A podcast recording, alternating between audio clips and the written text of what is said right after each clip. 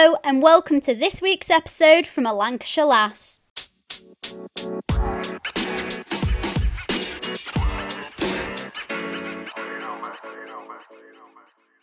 Don't forget to hit subscribe or follow so you can keep up to date with when each new episode is out. Today's episode is with Cuckoo Gin, and it was really, really interesting. We talk about gin, all the gins and different spirits they produce, and also we do a live gin tasting on the podcast. So stay tuned as you don't want to miss it.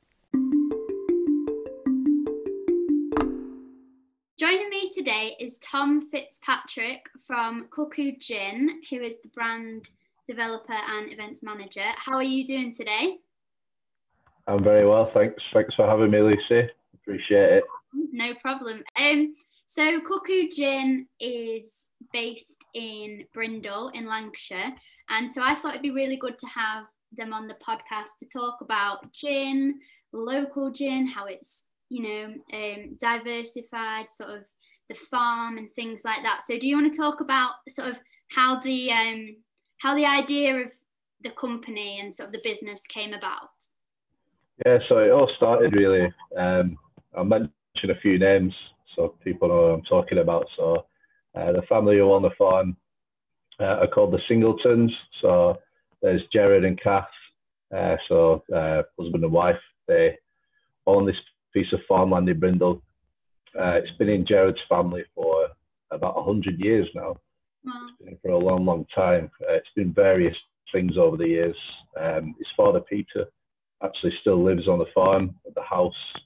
Uh, she's just at the top at the entrance. I just pointed then like people watching, but yeah. listening. um, but uh, yeah, so if you ever came to the distillery, of the house, that's where his father Peter lives, and he's been here for sort of 80 odd, odd of those years now. So oh. been in the family for a long time. Um, in sort of the past 30 years, there's not been a hell of a lot happening on the farm really. It's uh, been used for various different uh, businesses. Think it was used as a car park at one time for HGV lorries off the motorway. It's been used for a lot of things. Um, Jared kind of had this vision uh, to, to diversify and to do something with the land, which has been in the family for so long. And kind of started really when uh, Mark, so our, our now director and master distiller, Mark Long, married Jared's daughter Liz. Yeah. Liz, sorry, uh, in 2016. They've been together for a, a, long, long time, but they got married in uh, 2016. Uh-huh. Uh, that kind of, and then Mark kind of joined the family then, and Jared was like, right, let's do something with uh, with the farm. And Mark's background was uh, food and drink, so he's a chef, trained as a chef, uh, went to uni, got a degree in hospitality, etc. Uh, and then from there, got a, a, really good corporate job working for a company called Continental Fine Foods. Uh, I think they're based over in Trafford. Mm-hmm. And he kind of gained a bit of experience then of working with big contracts like uh, supermarkets like Aldi and Marks and Spencer's, Asda, etc. Uh, and with this in mind, Jared kind of knew that he had a bit of an insight into into the world of consumerism. Mm-hmm. Uh, so basically, what they wanted to do was make use of the family farm uh, and come up with an idea where they could, one, secure the farm for future generations, two, uh, bring something into the community as well, so some tourism, etc., uh, to make their own consumable products, which Mark always had in mind to do, but kind of didn't have either the resources or someone else's uh, drive like Jared's yeah. uh, to, to, to get him going. So that was 2016 when uh, the idea came about and they launched in 2017. So it was kind of a year properly planning it and uh, uh and getting their head around uh, the alcohol industry. Basically, that's just a brief encounter, really, of what what they probably went through planning it. Yeah. Um, I make I make it sound glamorous. I'm sure it was really really hard work, but I wasn't around when uh, when they uh, when they initially started the company. So the company was is Brindle Distillery. So is that and, and Cuckoo Gin? That's what got started at in 2017.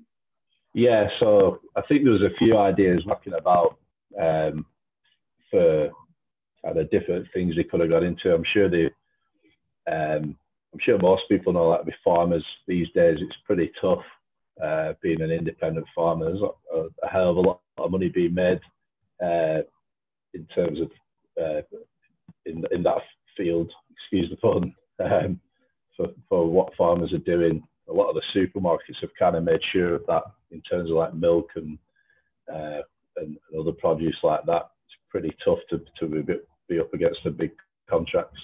Mm. So a lot of diversification is happening. Farm shops, uh, different farms going into things like that, uh, and also going into different kind of food products as well. But I think Mark and Jared kind of seen a window of opportunity uh, with gin. It's probably at its height of its popularity in 2016.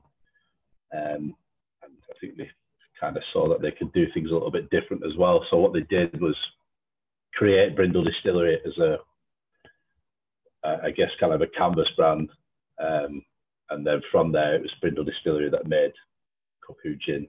Yeah. Um, and I was saying, I was reading that it said sort of like from farm to bottle, and that a lot of your ingredients are made on farm. And I was I was watching the video where everyone's sort of talking, and it was saying how um, the water is from there's a spring on the farm, and that's where the the, and it was saying like most gin, like there's a lot of water in gin, and all the water comes from this spring. Um, what other yeah. like ingredients do they? How like what else do they make on the farm for the gin? So I think that was why uh, initially why Jared and Mark wanted to, uh, uh, why they thought this idea would work was uh, kind of either outsource the, the distillation method, uh, so you can make a brand. So there's many examples. I, I won't mention any, where you can um, you can make a brand and then ask for a large distillery to make the gin for you, and then you just market the gin. Yeah. Um, so, and that's fine. That's just one way of doing it. Um, and uh, many people have done very well out of that. I think Jared and Mark wanted to be uh, upfront and honest with their approach. They wanted to do everything um, on the farm, and that comes from, like you said, the spring water. So we have a spring a couple of fields back, uh, which feeds directly into the distillery, and uh, we we use that in our distillation method. Other things we've been able to grow uh, on the farm, obviously, and you'll know because you're local, the weather's generally terrible. Yeah. it's, it's, when we get sunny days, it's something we try and keep hold of, isn't it? It's, it's, uh, it's very generally quite wet and windy around here. So, in terms of growing exotic things like uh, fruits, so things like raspberries and oranges and lemons, it can't be done in this country. Mm-hmm. Um, so obviously we outsource them, and we use a company in Preston uh, to get them from various different countries in the EU, so like Spain and, and Italy and places like that. Uh, but things we can grow, uh, we grew barley um, in the fields behind the farm to make alcohol. Mm-hmm. So the, the, main idea behind Brindle Distillery Gin in the beginning was um, to make everything from scratch. So that's where the farm to bottle slogan comes from. Uh, we grow barley, we harvest it, uh, and then we then make alcohol from that barley, uh-huh. uh, and that's put into the gins using the spring water. And then we grow things like uh, rosemary. Um, we can uh, uh, rosemary is probably the one we, we grow the most in terms of what we put into our gins now things like elderflower grow naturally on the farm. Um, we have put uh, wildflowers in a field directly behind um, the distillery as well, which I'll get onto a little bit later when we start talking about obviously what gins we do. But there's there's many things you can kind of have a crack and have a go at growing things. Yeah. Just you're often up against the weather is the problem. Yeah, especially in the northwest, it's always so rainy and windy. Like literally now, it's just a gale outside. It's horrible. But I think that's really good and unique about Cuckoo is how they're very like it's so sort of sourced also locally, and I think that's like a really unique thing. And also yeah. how um which we'll get on to talking about later, but how like you do like tours of the distillery and like workshops and things. So you're very open about showing people what you do and then let them learning about it. Yeah. really good as well. Um, yeah, exactly. Is it quite? Is it? I said I also read that it's like quite sustainable, like you're really thinking about how you can improve the environment, kind of thing. Yeah, I think I mean that's kind of intertwines with what we can grow um, uh, on the farm when we can, obviously, um, when the weather's good enough. We try and uh, uh, grow as much as we can, but obviously we can't do, like I mentioned, with the lemons and oranges and stuff. It's yeah. just not hot enough. Uh, and juniper doesn't grow uh, that well in this country. So our juniper comes from from Italy. Uh-huh. Uh, but yeah, in terms of the sustainability, it was another thing that was that was really important to Mark and Jared when I came on board in uh, 2018. It was, that was kind of what sold it to me, really. Yeah. I think we can all do a little bit more, can't we, in terms of sustainability and uh, and being green and, and the recycled element of life. I definitely have been guilty in the past of not doing it in my personal life. So to be able to do it through work, it's been it's been pretty good. Yeah. we do things like uh, a lot of the grain, um, which is uh, wasted from making alcohol. So what you get, you get something called a mash. Mm-hmm. So it's all the waste grain for making alcohol. Um, all, most of that's fed back to the livestock. Um, so it's fed back to the cows, and then the cows obviously eat it, and then yeah. I'll not go into detail, but yeah. it's all gone back onto the land for fertilization then for the next crop. Um, that's a big side of the of the of, of the uh, sustainability. We also heat heat the still uh, and heat the, uh, the the distillery via a biomass heater, wow. which what we can do is burn things in that heater and it heats the water and heats the still, so we're not using much electricity. Yeah. So that's that was a big part of, of the sustainability of the distillery as well. Yeah, that's good. Um, so we were talking about like in 2017, 2018 when gin became popular. Why did it become so popular? Because I remember like when I was just like 18 or so, so that was like like five mm, five years ago. I remember it being like an old person drink and like not that popular. Whereas now it's so classy and like pop like why has that happened do you think? Yeah it's it's it's uh it's kind of had a bit of a uh, a resurgence jim. So it's probably i mean i say 2016 17 that's probably when it was at its peak and you were seeing so so many people starting uh, gin distilleries and starting gin brands in in in the country. Yeah. Kind of when england great britain had its its boom of gin but probably started um, around 2008. Uh-huh. So have you heard of Sipsmith gin? Yeah. Yeah, so it's a pretty big brand now. They've, they've, they've done really well. Sipsmith wanted to, they basically wanted to uh, start the first uh, gin distillery within the city limits of London for the first time in a long, long time. Uh, and it couldn't happen because the law stated so the government brought a law in a long, long time ago um, when people were making gin, as it were, then. So we're talking like the 1700s, 1800s.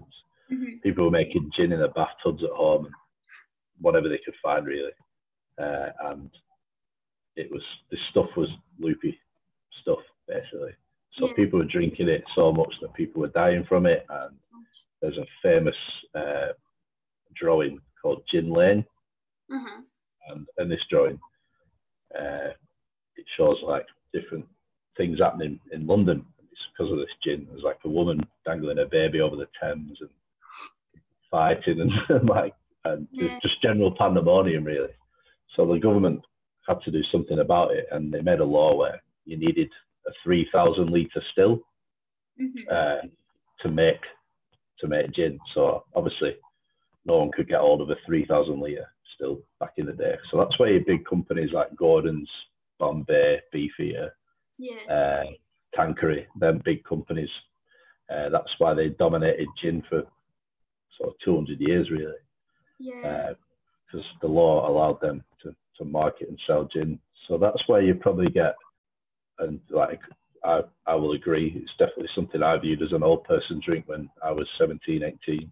Yeah. Something you find in like your grandma's cabinet and 100%. sneak sneak it and drink it and think, what is that? But it's it's because it was alcohol. You would just drink it anyway. Yeah. Um, but then Sipsmith came along and they wanted to open this trendy distillery, and they did. Uh, and after that, it was just kind of like people jumping on uh, this very boozy bandwagon. And you got companies then like Hendrick's who changed the game with putting cucumber and rose petals in gin. Uh, and then you got other companies like uh, Whitley Neill, which is better, like you see so much Whitley Neill on the, on the market now. Uh, and yeah, after that, it just kind of took off. And it's sort of in the past four or five years when it's been really, really popular. And um, it's that's like why Photo. yeah, it's what you think of like in summer, like a glamorous kind Yeah. of gin in your hand, like chatting with people at the pub, all that we wish for now we're in lockdown. But I, th- I think like, Uh, it's it's definitely trendier with like my age as well. Like when I was at uni, people would be like, "Oh, let's have a gin," and some of them are actually really reasonable. Some that you mentioned are like ridiculously expensive. Um, but I- but I would always have like if I was on a night out, I'd have just like gin and tonic or gin and lemonade because it was quite cheap. And I remember it being Gordon's. I'm like, I do not like that taste at all, but it's fine. the only thing that I'd have. Um, why don't you explain then how you make the gin? Like, how long does it take from like the barley and the distillery? yeah. Yeah. What is So the it it depends on what process the, the distillery uses, but in terms of cuckoo, uh, and this is probably why you see so many gins because of how quick the process is. So, Mhm. in terms of making alcohol, so it'll probably take around a week to make enough alcohol to then uh, to then distill gin with. So the process of making alcohol is really difficult.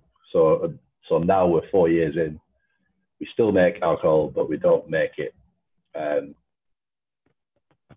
we basically don't make it in bulk like we used to because we wouldn't have been able to keep up um, with demand. Um, I don't think would have, we would have grown as much as we have if we'd have continued making the gin purely from the alcohol that we made. So what we do now is we've made uh, we make a barley uh, based alcohol, which we now use as like a liquid botanical. So about 50 liters of that goes into the the initial solution hmm and then we use a wheat-based ethanol, uh, which is made in the northwest as well. Um, and we mix the two together basically. So once you've got your alcohol, and it's obviously before we knew how um, how much quicker the process is when you buy in some alcohol, Yeah. you can make gin in literally a day. Really. So if you've got the right ingredients and you've got the equipment, so obviously you need a still. yeah. Uh, we've got a 400 litre copper pot still from Hamburg in Germany, a company called Coffee. Our still is called Maggie. So it's named after the great auntie of the Singleton family, Auntie Margaret. Um, she was 94, or she, you know, she's 104, I think, when she died. And she was a big fan of gin. So yeah. we we tell a story that she used to drink a bottle of gin a day when we do the tours and stuff. And we thought, and then we always just disclaim it like it's just a bit of fun. She probably did didn't Yeah. a bottle of gin a day, What but uh, she was fond of a gin. what does like the still do? Like The I've- process, yeah. Yeah, I've been on a tour of one in Scotland, um, Hmm. But I can't actually remember. We're that good then, though. no, it won't be as good as yours. I couldn't. no, Dave won't be. Well, we're, we're well renowned now for our tours. Oh yeah. um, yeah, so in terms of the, the process of distillation, it's uh, it starts obviously from when you've got your. I wish I could show you it, but no one can see it anyway, can they? No. So I'll have to do my best to describe it. That just means that when COVID's over, they all need to come to Gin. Yeah, exactly that. Yeah, yeah. I'll have to come and see it when when everything's over. But in, essentially, it's a a piece of equipment which has a container at the bottom of it where you put your alcohol in, and then there's a few different processes behind it. But what we do with Maggie is there's two distillation processes. So I'll talk you through the first one, which is called vapor infusion. hmm So with vapor infusion, you'll put your alcohol into the body of the still at about 50, 52% ABV. Mm-hmm. So you stick it in at that strength.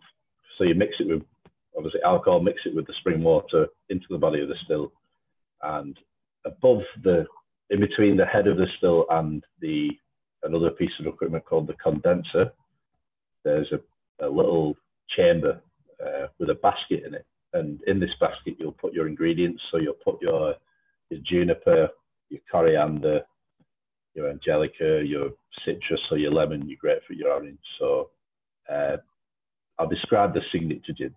So the signature gin is the first one that we launched. Uh, so you put all your ingredients in the basket, you turn the still on. When it gets to 75 degrees, which is the boiling point for alcohol, you'll start to see uh, the thermometer go up in the head of the still and vapor will rise through the head mm-hmm. over into the basket, into the chamber, and it'll pick up all the essential oils then from the botanicals. So that you, your juniper, coriander, your orange, grapefruit, lemon, uh, almond, loads of stuff that goes into the signature. And then it'll go into the condenser and turn back into a liquid. Mm. So it's the heat, the cold of the condenser into a liquid. It'll come out at about 89% ABV.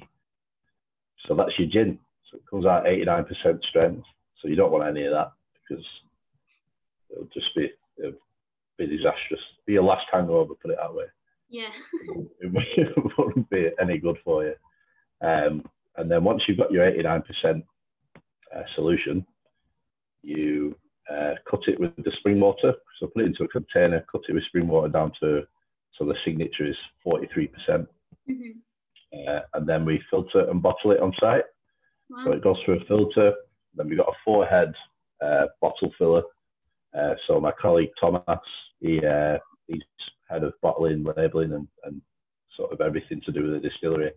He's, he's a backbone of the distillery, basically. Without him, I don't know where we'd be. We'd be he's, a, he's an actual machine. So he'll bottle it and label it and handwrite the batch numbers on the top. Wow. Then stick it in a box into the warehouse. And then if me and my colleague Mark are doing our jobs properly, people buy it. so that's the process. And you can do that in a day. So you can get about. So how long um, does it take? you know, from like when you said it were from when it boils, the alcohol boils yeah. to drop into. Uh, it's probably about between four, four and six hours, something like that, depending on what you're making. That's so. Cool. It's like a day of work basically, and then what we normally do, we would distill. For instance, we distill on the Monday, put it in a container, cut it down to 43%, and then the next day we bottle it. Uh, you probably get about 700 bottles wow. out of a run. So we're still, I mean, 700 bottles sounds a lot, but in terms of kind of the grand scheme of things, it's uh, we're still relatively small batch. Obviously, we're still doing uh, hand bottling and stuff. And as we grow, we'll have to get a bottling machine and a labeling machine, I think. But for the time being, we can keep up with just Thomas and a couple of people helping him when yeah. we're really busy. So, how did they come up with Cuckoo? Like, how did that name come about? Yeah, so Cuckoo, um, names was a funny one. So I always like hearing the, the story behind the names.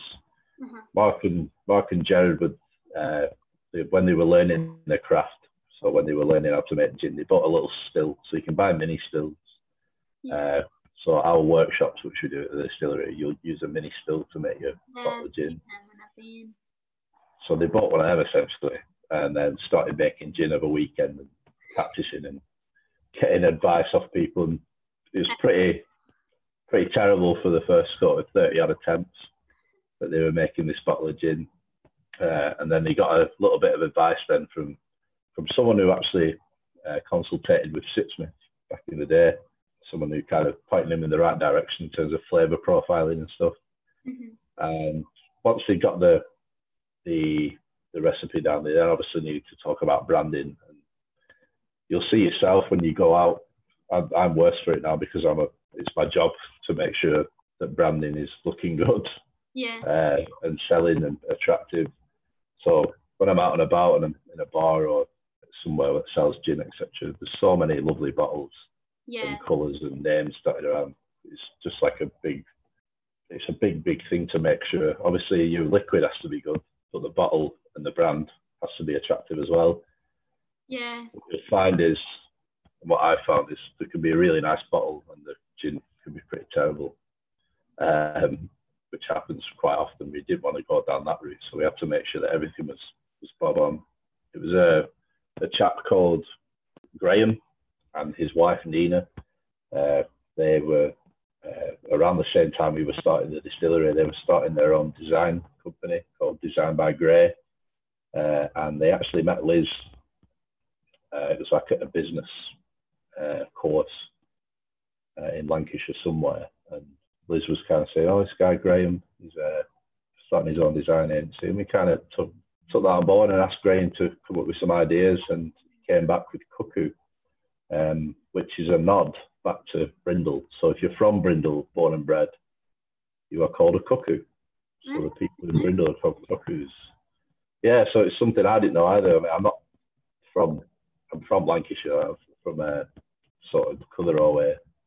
So I'd never actually heard of Brindle until uh, until I'd met Jared and Mark and they were saying, "Oh, people from Brindle called cuckoos." And I thought that's a really interesting story. And then Graham kind of said, "Oh, it's it's an old farmer's tale." And then Jared was like, "Oh yeah, I'm a, I'm a cuckoo. I'm from Brindle." That's cool because, and like what you said, like if I was to go into a bar and I didn't want like the Gordons or the the other big like firms, um, mm. I'd just look for like a pretty bottle or like a nice fun logo and be like, oh, I'll try that one. Um, I, remember, I, remember, one time I was in Lincoln with my boyfriend and I didn't know any of them. I didn't have my glasses on either, which didn't help. But I was like, oh, I like the look of the sparkly bottle. And it was like £17. And I was like, I am so sorry. Yeah. Like, it was just a pretty bottle. But yeah, like the branding, I like it. It's good. Um, I've got a bottle here actually. So then yeah you then so you started like small like with doing that but then you're in you're selling in supermarkets now aren't you yeah so obviously graham's come out with this idea brindle cuckoo so it's a it's an old farmer's tale where basically the farmers of brindle would wait for the first call of the cuckoo and then spring had arrived they could harvest and make money so they built a big wall around this cuckoo because they thought if we keep it in the village it means it's sunny all year round uh, which is obviously a silly idea. The bird flew away, so the, the wives called them cuckoo because it was a silly idea. So ever since then, the folklore is that anyone from Brindle is called a cuckoo. So we got the branding down, and then we released the signature gin then, uh, which has gone on now to still kind of four years later, um, probably our second most popular product, multi award winning uh, across sort of in America and in Europe uh, and in this country as well. So it's done really well, and it's probably our proudest, the first and probably our proudest one that we've done, um, the signature. Um, but it was kind of Mark in the beginning. Mark was master distiller, head of sales, brand development, sort of going out on his own, and uh, the family would then get involved in various events that they were doing. And I think it was uh, Booths sort of Booths supermarket, yeah. which is probably you always I always associated Booths with the north. Yeah, it's, it's like the way the, the Waitrose of the north, I guess, isn't it? Yeah, people down south don't know what a Booths is, and I'm like, you are missing out. Yeah. It's amazing. yeah, it is the one. It's my favourite supermarket. Yeah. I can only shop there on like payday, to be honest, but I, I do try and go when I can go. But yeah, Booths got in touch. Uh, well, Mark got in touch with Booths, and there's a great chap at Booths called Pete Newton. I have to mention him. He's uh, he's been amazing for our brand, and he's uh, he's there's a head buyer basically for, for spirits and stuff at, at Booths, and um, I think he kind of came to Mark with one, plenty of advice, and two, an order, which is brilliant. Oh, yeah. um, so quite quite early on in the launch of the signature that it went into Booths, and I think that really helped sort of put us on a different kind of platform. And from that, Booths have kind of stocked every product that we've released since and really stuck by us and really driven not only us to improve, but especially during COVID, during the pandemic, Booths have been absolutely amazing and uh, probably our best account to date, really. From that, it's kind of, you get more recognition then, so people will say, oh, I've seen you in Booths. Yeah. Uh, and that's where I got your bottle from, etc. So it kind of opens you up then for uh, for your brand to grow. And then in terms of other things, we've got we got Waitrose this year, well last year, 2020. Cool. Um, just Waitrose in this area though, so we got uh, it's like local. Local, yeah. But, uh, so down to like uh, Cheshire, and then up to well Walton-le-Dale, the one in Preston. Yeah, that one, yeah. Yeah, so it was them that we initially contacted, and then we got a few more local ones from that, like Greater Manchester, Cheshire, Lancashire. So yeah. that's another another uh, another window which we went down, and then we're in uh, a couple of local Morrisons. But yeah, in terms of supermarkets, that's kind of where we are. The big supermarkets we we're nowhere near that, and I don't think we'd want to kind of be in there just yet anyway. Because um, I was going to ask, how much do they order? Like, what's the turnaround with the supermarkets and their demand? Yeah. So in terms of that, if you're in a big supermarket like Tesco's, Asda, uh, Sainsbury's, Morrison's, but Morrison's kind of uh, a little bit better at just supporting local, I guess. Yeah. Um, in terms of if there's a few local Morrisons and you're a brand from that area, they'll support you. Mm-hmm. Um, but in terms of Tesco and a big big uh, contracts like that, I'm probably not the best person to ask because I've never dealt with uh, big supermarkets like that. But Mark will probably tell you it's talking thousands and thousands of bottles ordered. Wow. Um, so that's kind of where you go into. So you're a different kettle of fish. Then you sort of, if you're getting orders from Tesco and Asda, then me and Mark wouldn't be in here in the distillery. Do you know what I mean? It'd be we'd be a massive, massive outfit. Then it'd become like a completely different operation. So we'd probably have to wear a suit to work every day and become this big, big uh, organisation. It's not something that we're no. anywhere near. So, but like, look, no, no one can see me, but I'm in like a fleece and khaki bottoms. you know what I mean? So it's not we're not quite there yet in terms of big supermarket. But then, like in terms of Booths and the ones you supply at the moment, what's their demand like for you?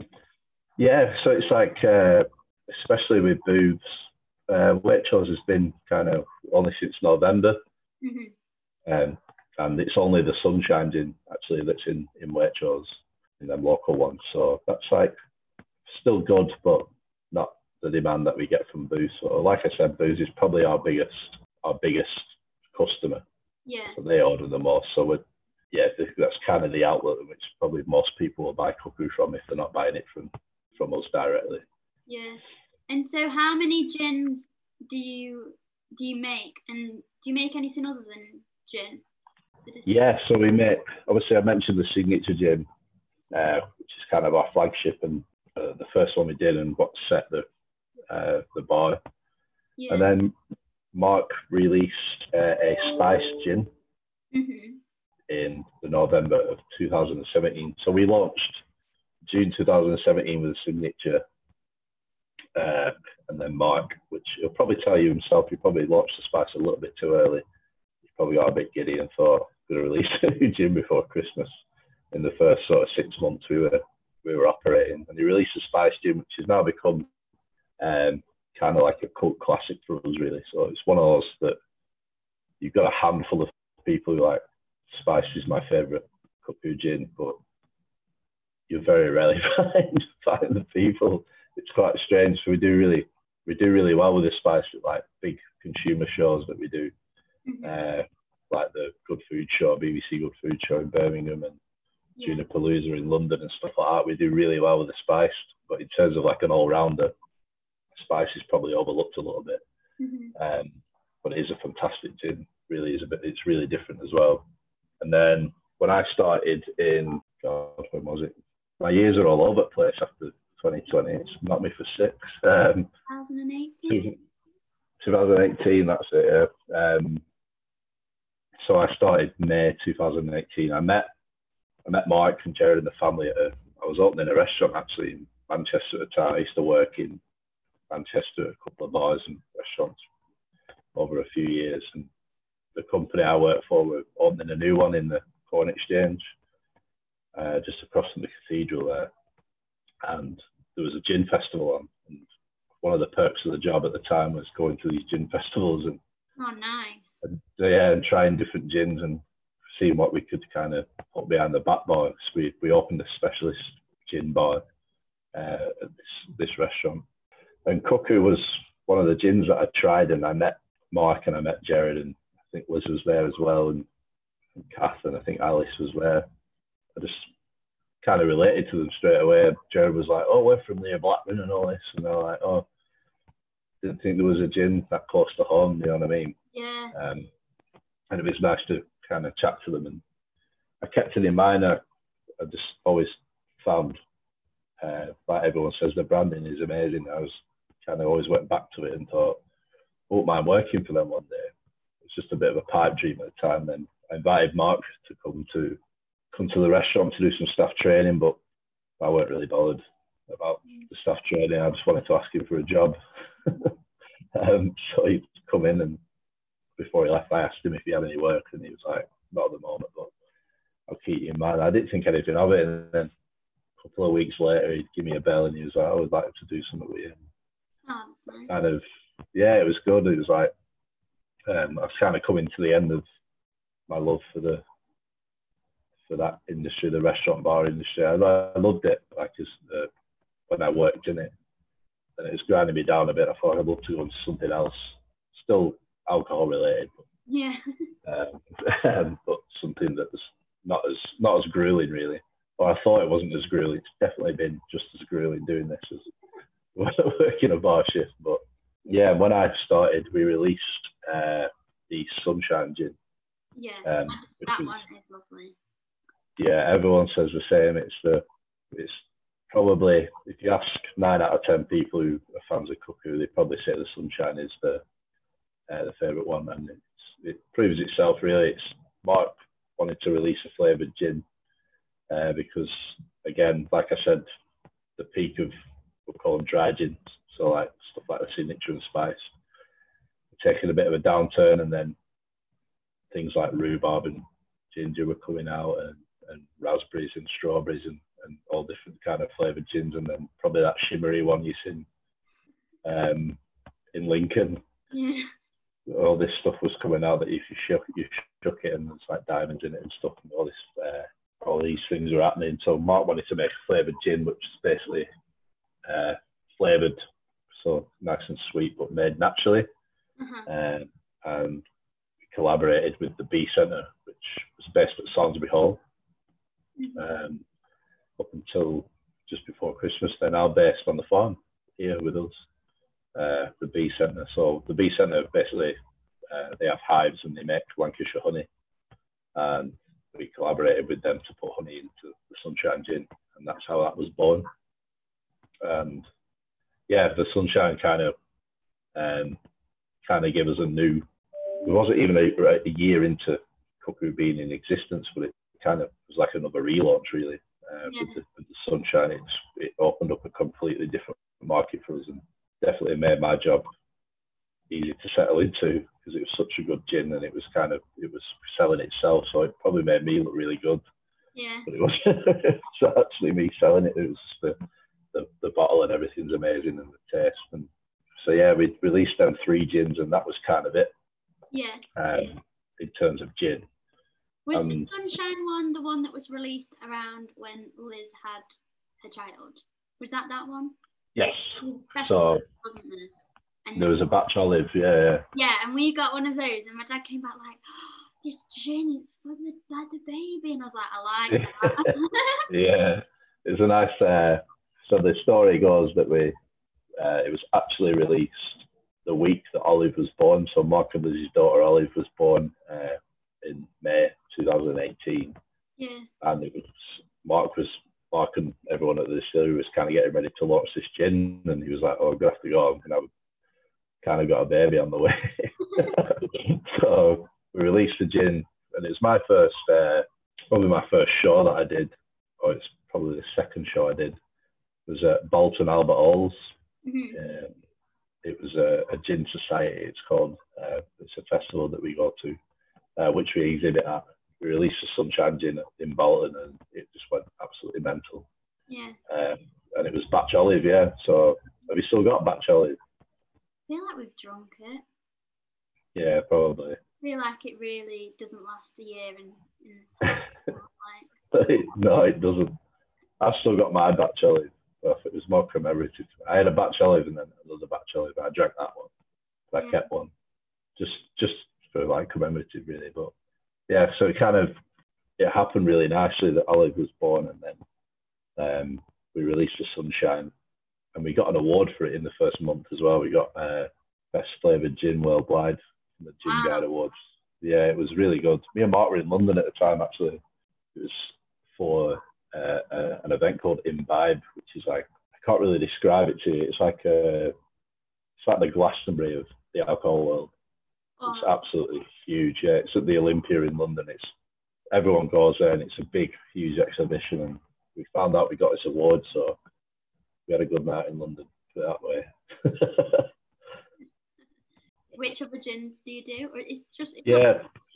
We did the three, so we did the the signature, the spice, sunshine, and we settled on that, and uh, kind of ran with those for the rest of 2018 going into 2019. Um, and then, unfortunately, Mark and Liz got some terrible news. Um, Liz got diagnosed with cervical cancer in, so it would have been back in the 2018, January 19. Um, obviously, a huge shock. Yeah. And just not a very nice time for, for them, the family, and, and everyone, really. It was, a, it was a tough old time. Mm. And so Liz had to go through that, and uh, obviously Mark and the family, and they, uh, a couple of surgeries later, Liz was uh, cleared of, of cancer, and uh, obviously then had to start rebuilding their lives from there. And it was a really tough time, but what it did bring was uh, a massive, massive community spirit. Um, think is definitely something about uh, people from Lancashire and the northwest. I would back us against anyone in the world, to be honest, and being like the best kind of people.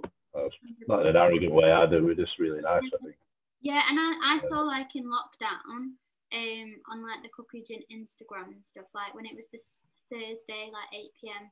clap for carers, and like Liz would sing, wouldn't she? And like yeah, that that's right. Like the whole community of Cuckoo, I feel is so like fa- it's so family. Like I know it's not alcohol, but like it, the whole thing's just so family. Yeah. It's just so nice. It's yeah. But that's what it was. It was uh, the the community all came together, and Mark and Liz, and uh, they got some really good support from people, and it was a strange time because you kind of come out of that elation of having your first child, yeah. and then getting the news that you've got this terrible cancer, and it's literally the chances of it happening was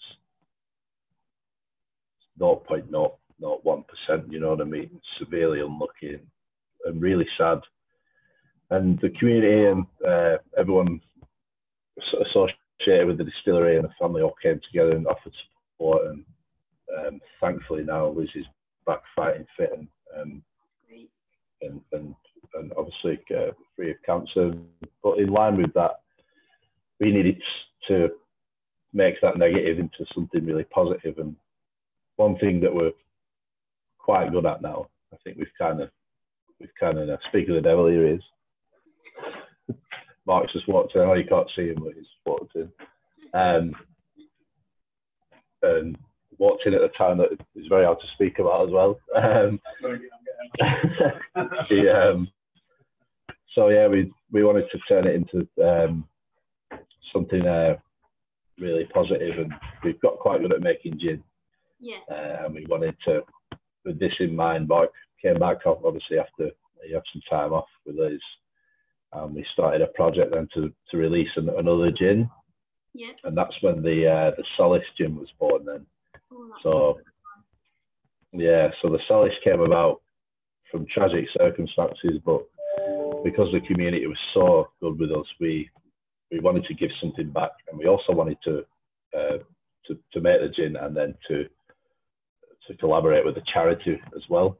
Amazing. So we collaborated with Jo's Trust, cervical cancer charity, and uh, they're based down in London, and they're kind of the, the leading charity in terms of uh, in fighting cervical cancer. and we wanted to get involved with them and raise awareness for cervical screenings uh, for women and and to be honest for blocks as well to go and get checked. Uh, especially now, we made a big tried to make a, even more of a shout about it during the pandemic because people weren't going people weren't going to the to the tests anyway. So you throw a pandemic in, and it's it's more difficult then for people to go and uh, to to get tested. So we released the gin. Um, it's more of a Mediterranean style, so that's kind of what Markham is like in a gin, like olives, olive. That's why I probably called the daughter olive. I know for a fact that's why they called the daughter olive.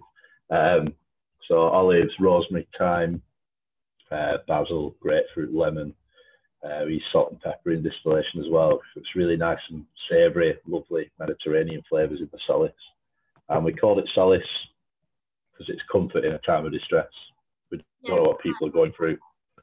Um, I mean, generally, when people come to the distillery, it's always the first drink we offer them because you don't know. People have their own battles, don't they? So, yeah. uh, it's always something we try and offer. And we, we released it at a charity event that we hosted at the distillery in September 2019. Mm-hmm. honestly seems like such a long time ago now. Oh, um, I feel like yeah, I we went to the so as well as like the cuckoo workshops and the tours they do, they also have they have like the bar and it's called like the Cuckoo Nest.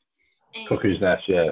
Yeah, and so we went in October 2019, and um, honestly, I think it it must have been the stars I had because it was the new gin that was out, and if that was out in September, that would make sense for October. Um, yeah.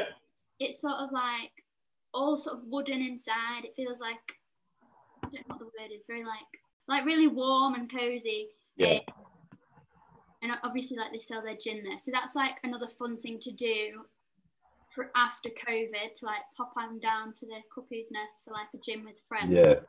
Um, Absolutely, yeah. So the reason we uh, but the nest itself is a, it's mad. It's another reason why we wanted to kind of give something back to the community because you'll know when you come, it gets so busy. The atmosphere is so good. It is. Oh, it's it's amazing. Um, it's unique as well because it doesn't feel like a pub. It feels like you kind of in a like it feels like oh this is where they make the gin, but then it, it does also feel like a um, like a pub but not a pub. It's weird, but it's really cool. It's yeah. Yeah. recommend going. yeah, it's like a you feel like you're in a barn. Yes. But then you're in a pub and then maybe a restaurant and maybe an illegal rave. All yeah, all into one. so it's pretty cool. But yeah, we when we launched it in we had a charity night and we raised twenty six thousand pounds on that night. Wow. Um, the most nervous I've ever been for anything in my whole entire life.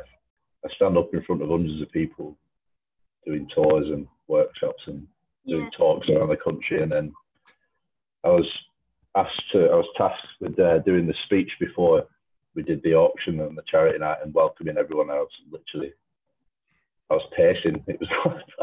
Oh. but we, we nailed it. We got the, the auction was amazing. We got different things donated locally from local businesses and yeah, a couple, couple of local football clubs put like signed merchandise in and, and stuff like that. So it was it was fantastic. And now the Solace has kind of come part of that portfolio. It never meant to, but it's a really nice positive to come out of what was um, a, a pretty awful situation. So then 2020 hit after the release of Solace. Did you release any more gins and like how's COVID been? Obviously, like the workshops couldn't happen all the time when like the restrictions were very harsh and um, mm. the cuckoo's nest was shut. But how's it been? Have more people bought your gin? Yeah, it's been really. It's been. Uh, it's been strange, you know. It's been something obviously that no one will ever forget. You kind of part of history, you know, aren't you? With this, it's been all. Like, no one's going to sugarcoat it. It's been absolutely terrible, hasn't it? Yeah. um, it's not been fun for anyone. But we also released a rum, mm-hmm. uh, Cuckoo Sundowner rum, uh, in November 19. Uh-huh. So just before Christmas. Uh, we didn't really shout about it. We just released it. So that became part of the portfolio then as well. I need to um, that because on your website it says like um, how to serve it and it says how to make a mojito and that is the one thing that I have so missed like a mojito when like yeah. it's reopened I had like several in like a restaurant and oh I love them so much so I need to get this rum to try making it at home but so yeah, like well honestly it, it makes a cracking mojito honestly it really does yeah it's one of my favorite cocktails as well so I have to be careful of what I, what I bring home because I could probably develop a serious problem just having rum in the house all the time so I always summertime is for rum for me anyway yeah um, like with mojitos and stuff. But we released a rum on the back of another story. We're all about stories. We always like to intertwine uh, a story with releasing something. And um, it's from a another thing that Graham discovered actually. It's a chap from Chorley called uh, Charles Lightoller. And this chap was the highest ranking officer to survive the Titanic. Wow. He then fought in World War One and survived that, and then retired, as you would. But it's tough six years for him, that wasn't it? Yeah. World War One. Um, so he retired. He's bought this boat called the Sundowner. He's gone sailing around the world, and then World War Two came along, and Operation Dynamo was launched when Churchill and everyone sent the civilian boats over. You might have seen the film Dunkirk. Uh, yeah. Harry Styles is in it, and Cillian Murphy. You know, I guess not a risk.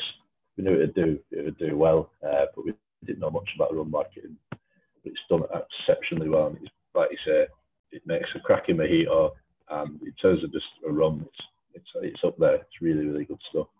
But in terms of like, yeah, he's gone over on a civilian boat from Dover, and he's brought back 150 soldiers from Dunkirk on his boat, and he's from Chorley, so he's a proper local hero. Yeah. Um, a lot of this, we've got a lot of family ties in Brindle as well. Uh, so with this in mind, we released a rum and called it Sundowner Rum in his honour after his boat. Uh, and that, that became part of the portfolio then, but obviously a different spirit went into the rum market. Um, something we literally, and we won't lie, not absolutely nothing about. Um, so it was a bit of a COVID. Yeah. We've never we've never had a full run at it really. So we we released, we, we started in June 17, so that's halfway through a year. And then 2018 comes along and you, it's your first full year. And then I came on board and then you kind of still finding your feet. 2019, you sit down in January and you plan everything out and you get some terrible news. Yeah. Uh, with, with Liz and, and, and uh, having to deal with that and that, the heartbreak that brings. And then 2020, January, we sit in this office, we're all like, this is our year. We're going to have a full year at Cuckoo. Yeah. We're going to proper expand uh, the brand and have a real good crack at it. And then obviously this global pandemic happens, and we're like, right, well, we'll have to deal with this now. Yeah. Um, I was up in Glasgow actually at a show called Gin to My Tonic. We do uh, we do a few of them every year. So there's one in one in Manchester, one in Liverpool, Glasgow, Cardiff. We do one as well. But I was up in Glasgow and it was the last kind of thing I did in yeah. terms of February, March. Yeah, before everything got locked down then. And it was I was I was at home for three weeks, so kind of end of March into April. We didn't really know what was going on. I think we are in the same boat as everyone else, thinking like, what what can we do? And I was doing like cocktail videos in my kitchen at home, uh, and just doing stuff like that, just keeping the content up and yeah, hopefully making people smile and laugh a little bit. And yeah, so we're doing the cocktailers at home, and then uh, online sales picked up. And Mark was like, "You're gonna have to come back to work." And I was I was buzzing. I was thinking, "This is amazing. I can." Because honestly, at the time, you're thinking, "Am I gonna have a job at the end of this?" Or yeah. because um, hospitality has just took a huge hit. Mm. Uh, unfortunately, heard of a lot of people losing out on their jobs and, and their businesses. But fortunately for us, people, especially locally, started ordering online, and then me and Mark became delivery drivers. Yeah. Uh, between April and sort of August, really. Yeah. We were delivering Wednesday, Thursdays, and, and packing deliveries during the week, and it just really took off. And can't thank people enough. Really, it really it's kept us going and kept people in jobs and feeding their families. So yeah, it's been it's been incredible in terms of obviously it's been an incredible year in, in, in a couple of ways, and it? It's incredible in the fact that we never thought we'd ever have to deal with anything like this. But we've had, we've had some great support both locally and nationwide, and it's uh, it's been a bit bittersweet for us, really. Yeah, yeah, and also you made in um, in Christmas time a load of those like crackers with the gin in. Yeah, I bought a few of them for like people. So they were cool. They were like a little cracker that you kind of twisted and then like had like a little mini sort of gin in. Um, yeah. They were cool. So let me try. Well, I can't actually believe that we only have one bottle of Cuckoo gin in the house. Like normally we have a selection. I was like, I need to buy some more. But why don't you t- tell me about this gin that I've got? So it's a slow down gin. Slow down, yeah. So like you mentioned, Christmas then. Uh, then crackers, you won't believe the word that went into wrapping those crackers. I have to give a shout out to, to Anna and Jack, uh, the two uh, members of our bar team. So the Nest, the whole Nest team, uh, they deserve a big shout out because they've kind of adapted and yeah uh, helped us along the way when we were able to open uh, during the summer for the supper clubs. They changed their job role completely and became a, and became waiters and waitresses and mm-hmm. bartenders and chefs and cooks and everything. Um, but Anna and Jack came on board and started making these crackers. Honestly, I tried maybe, I'll downplay how many I made because I'll get in trouble. but probably about 10 attempts of twisting these crackers and I just ruined it completely. And so I thought we need to draft in some proper soldiers to do it. And, and yeah, they ended up making around 5,000 crackers. Wow. No. And we, we sold every single one of them. Yeah. Which is just incredible. Um, but yeah, this in, in line with keeping things uh, fresh and with the year that we had, we wanted to release a, a limited edition. And it was something that we've had on the back burner probably for, I'd say about a year and a half, where we initially planned doing something with sloes Mm-hmm. Uh, but we never really had the opportunity, and it was perfect. We had time to develop a recipe and time to, to come up with a nice story and brand behind it, and that's how the slow down was born. So we, we called it slow down. So it's S L O E for slow and then yeah. down. So it's basically a time of reflection for um, myself and Mark, I guess. It was um, and everyone at the distillery kind of slow down and realize what's important. I know it's been a terrible year for other things, but I guess the positive that's come out of it is you kind of realize what's really important in your life and things like family and friends. And yeah, uh, that's kind of why we released it. And it was sit back, have a pour of a slow down gin, and just take time to relax and I guess try and enjoy yourself in a time where it's really hard to enjoy enjoy things. Um, but yeah, we released it in November, uh, 700 limited edition bottle release, and wow. they're all gone. Like I said to you on the when we were talking about doing the podcast, it's you've probably got some of the last bit of slow down in the yeah country.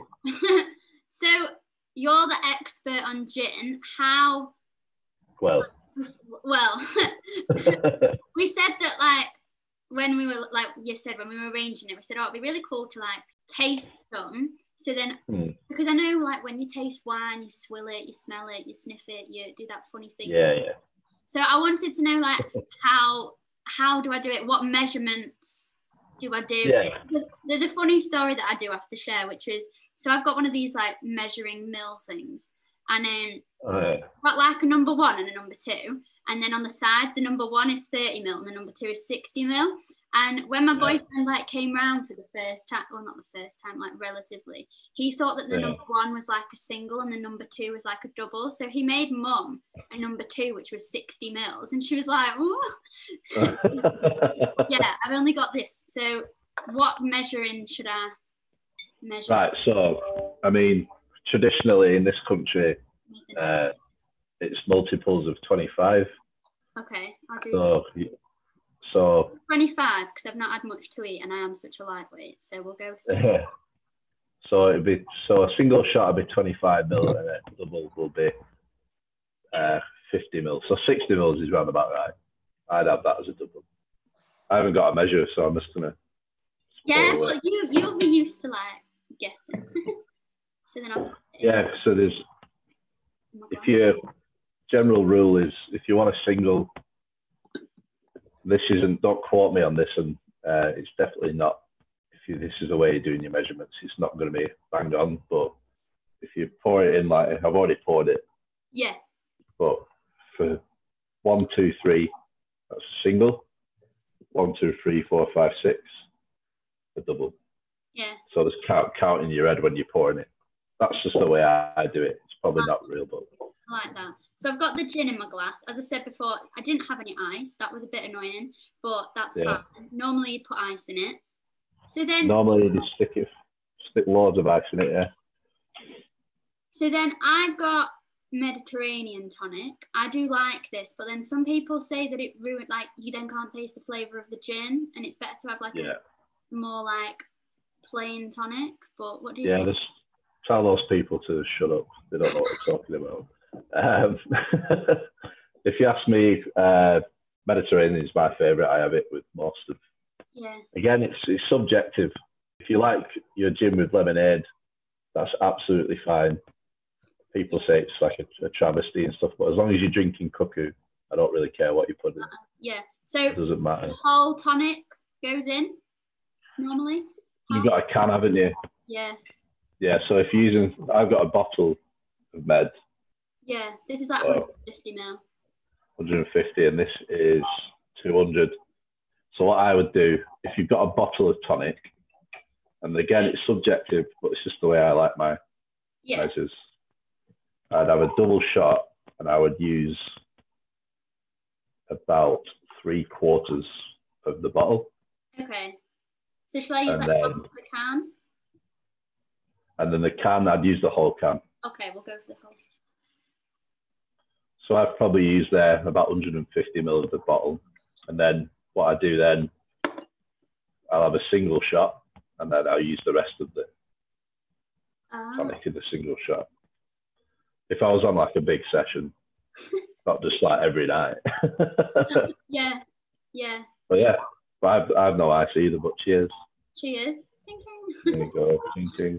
So, how are you meant to just drink it or you meant to smell it? Uh, if you're trying it neat, I can't believe you're drinking it in a Whitley Neill glass. Do you know what? I looked for a cuckoo one. I couldn't find a cuckoo one, and then the only the only other one was um like I don't like the ones that are just like I like the ones with the hand the with the um, the cop, copper glasses. Yeah, I feel they're just a bit more yeah. classier, but yeah. Yeah. Do you sell cuckoo glasses? We do, yeah. I'll add that to my, my, my basket after the podcast. Yeah. There's, uh, so if you're trying it neat, uh, it's nice to just kind of swill it. So just have a little bit in your mouth and, and taste it mm-hmm. uh, to get real flavors out of it. And then, yeah, with tonic, just get it down. Mm-hmm. Once the tonic's in, it's ready to drink. It's quite warming. It feels very comforting. Mm. So with the slow, slow down, we've got uh, obviously sloes, uh, which some of them are picked locally, others um, we've got from uh, the company we use in Preston. Um, then we use blackberries, and we use some berries called Gaultheria berries, which are grown in uh, in Rivington. Hmm? I think the only place the only place in Britain where these berries are grown, it's in Rivy. Uh, so the Rivington Heritage guys, donated some of them berries for us. We used some of them, and then we used some of the honey, which we put in the sunshine gin from the bee centre. Yeah. And then there's things in there like uh, there's a bit of plum in there, and there's some damson in there. I'm getting uh, that kind of flavouring, like the sort of plummy, yeah. Winter fruits. Yeah, those types. And then the, the honey will kind of round it off with nice sweetness. There's vanilla in there, there's clove, there's a bit of cinnamon in there as well. So yeah. nice festive flavours, really. Yeah, I like the cinnamon. Yeah, no, that's good. What do you put in? do you recommend like putting anything in, in the gin as well, like fruit or like juniper berries? Yeah, for the slaw, I would put uh, a piece of lemon and some blackberries. Uh-huh. Uh, the signature gin, I would put just a piece of orange. Mm-hmm. The spiced uh, spice goes uh, nice with a, with a sprig of rosemary or some black peppers, something like that, something savoury and, and aromatic. Sunshine, lemon and raspberries. Is the sunshine one a bit not lighter, but like because this feels very warm and wintry? That one feels a bit more summery, doesn't it? Yeah, so it's much lighter in terms of in terms of botanical strength in there. So there's much lighter ingredients in the sunshine like uh, elderflower, raspberry, lemon, uh, vanilla. So they're kind of things that balance really well. But in terms of like the spice, you got bulky flavors like black pepper, ginger, cinnamon, clove. So they're really big hitters. Mm-hmm. So much lighter. The sunshine's a much lighter drink, uh, and obviously more associated with summertime as well. Uh, and then the solace, I put some grapefruit, some olives in there, uh, some salt and pepper maybe if you like it more savoury, and yeah. then rum, rum and coke, rum and ginger, mojitos, mai tai, stuff like that. And then we do we do a vodka as well, which we released in uh, in May of this year. We got really bored, so why don't we make a vodka? Nice. So we released that. That's called Cuckoo Spring Vodka. So that celebrates the uh, the spring water. Yeah. You'll notice all the all the gins and the rums and the vodka, uh, they all begin with an S. So signature, spice, sunshine, solace, slowdown, sundowner, spring. Why is that? Don't really know, to be honest. It um, kind of just happened. We released the signature, of the spice, and the sunshine, and then it kind of became a habit. Then, and we, we can't go back in it now. So everything we release is probably going to have an S. But we're running out of S's, so we'll have to, uh, we'll have to yeah. come up with something else. That is I. I'm gutted that's limited edition, but like. Yeah, I know. But so it'll never happen again. I know. We might. We're gonna make another winter gin, and it might have sloes in it, but it won't be. It won't be that one. So. What do you think about like you know in Christmas when there's like mulled wine? like not mm. this Christmas, but last Christmas, they were selling in like I think it was York Christmas markets. It was like warm gin. Yeah, yeah, yeah. You can you can have the slow down one bit of hot water, some cinnamon sticks in there, some lemon, mm. like a gin hot toddy. Uh, when the nest is open over winter time, uh, we serve a, a mulled gin. We usually use the spiced. Uh, and put like orange juice, apple juice, a bit of wine in there, uh, cinnamon, cloves, orange. So yeah, you can. It's it's a nice alternative to if you don't like mulled wine. Yeah, yeah. I think mulled wine can. It's quite heavy, isn't it? Yeah, definitely. In terms of like the workshops, then, so if people want to do them when it, like everyone's been vaccinated or like, when everything's back open how do they book that like what do they make their own gin? I've not yet yeah. done it, but um, I shall be. Oh, it's not good enough, is it? No, I got from my, when I was 21, I got for my birthday I, a voucher, and it was like an evening at the Cuckoo's Nest or a workshop. Mm. And it turned out it was an evening at the Cuckoo's Nest, and I was like, yeah, I have the workshop too, but yeah, I will, I will, come, I will come, I promise. yeah, the um, so we do tours. The tours are uh, probably the most popular one we do. So you come along and you get get the four gins, uh, and then you talk through the process of how we make the gin and basically what we do. And it's a pretty good night. It's about two hours long. You do a quiz at the end, and you can win prizes. Oh, um, the prize is like cuckoo gin. yeah, we just basically you get with a bottle of your choice or a glass or something. Like um, so, and then the workshops, you get the same. You get the tour involved in the workshop, but you also make your own 70 cl bottle of gin uh, in one of our mini stills. So we, you kind of become the distiller for the day uh, in the workshops. Uh, in terms of booking them, it's all on the website, so brindledistillery.co.uk. Uh, you can book. Um, there are dates on there now. Yeah. Uh, obviously, if you book if you book an experience now, if it's cancelled, we'll just roll it on until mm-hmm. you're able to do them, uh, or you can buy a voucher and you can book it anytime you want. Then if you've got a voucher, so but hopefully they'll start going ahead. Uh, we were able to do between July and well, I can't even remember when it was when it started kicking off again. Um, July and September, we, we, were able to do the uh, the workshops and tours again, but, but until we're out of this. Um, when we when we'll get out. Yeah. yeah, when we get out of it, we don't know when, but they'll start up again, and uh, yeah. people, they're really good. What's like the one thing like the, mistake or something. When making gin. Do people put too many ingredients in and then it tastes disgusting? Or like is every gin that they make savable or are just some disgusting? Yeah. Yeah um, when we first started doing them uh, there was a couple made and we were like right we need to try and regulate this because some of them were absolutely terrible. Um, and but then you're paying you're paying a lot of money to come and listen to us talk and then you want to go home with like a decent bottle of gin, though. Yeah, yeah. Uh, so we, it's all about measurements, and it's uh, the same in when you're making 700 bottles. When you're making one bottle, your measurements have got to be bob on. So we talk you through mm-hmm. uh, recipe development, balance, and uh, and measurements. So you get scales and you weigh out your botanicals. You're only making one bottle of gin, so you'll find less is more. So yeah you don't put that much in it to make a just one bottle of gin. So it's uh, basically we make sure that you don't go on with anything rubbish. We always make sure that you uh, that you get the measurements right and you go on with something that you like. I like that. That's good. um, yeah.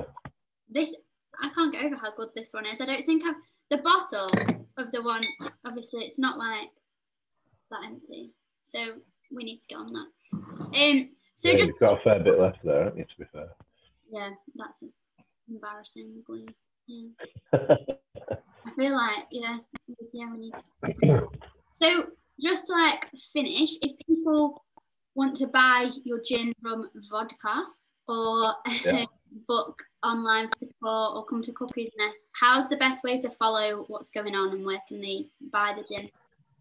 Yeah, so obviously we talked a little bit about about Booths and Waitrose and and we're in uh, smaller independent places. So if you're over like near Ribble Valley, we're in like D Byrnes Wines in Clitheroe. Uh, we're in Holmesville at Clitheroe. We're in Whalley Wine Shop and buys from there. And then more over this way, uh, House at Rivington, you can get us in there and various sort of uh, small independent bottle shops. Uh, yeah. Uh, you're able to find us in and stuff. Um, and there you can buy directly from us at the distillery. We're still able to open uh, as an off license, so you're allowed to come in and if you've got any bottles empty, which I think you said you've got a few empty bottles. Yeah. Uh, you're able to come and refill them now. Um, That's good. So it's five pound off the original price if you come and refill your bottle. So there's a, that's that's an option if you've already got some bottles you want to refill. Um, experiences all booked online. Mm-hmm. Uh, you can either use a voucher or you can book a specific date when you go on, onto the website.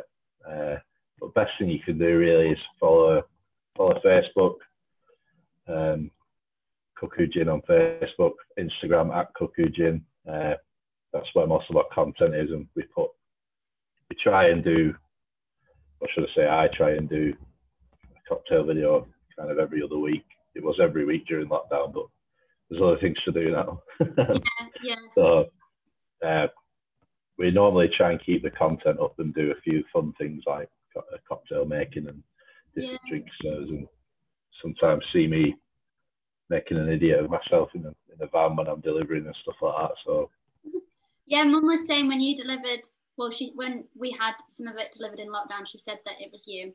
She was like, "Oh, it's yeah." Beard. I was like, the one with the beard. yeah. Um, yeah. So yeah, uh, all them platforms on Twitter as well. If you're on, if you're on Twitter, um, but Instagram's probably the one that we do most things on, uh, keeping up to date.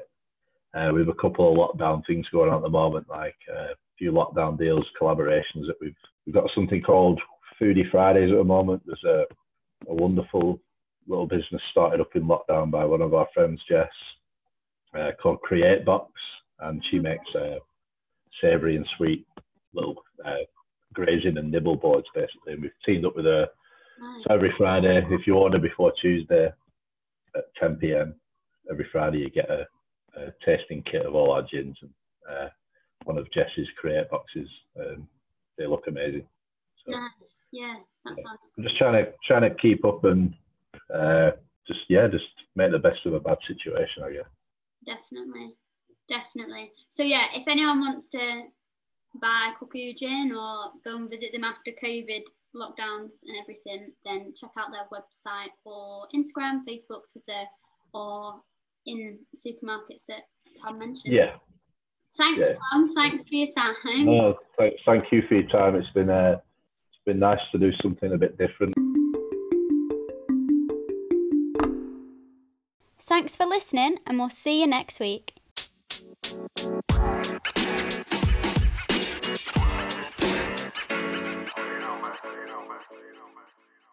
To keep up to date with all things from a Lancashire Lass, follow on Facebook and Instagram at From a Lancashire Lass.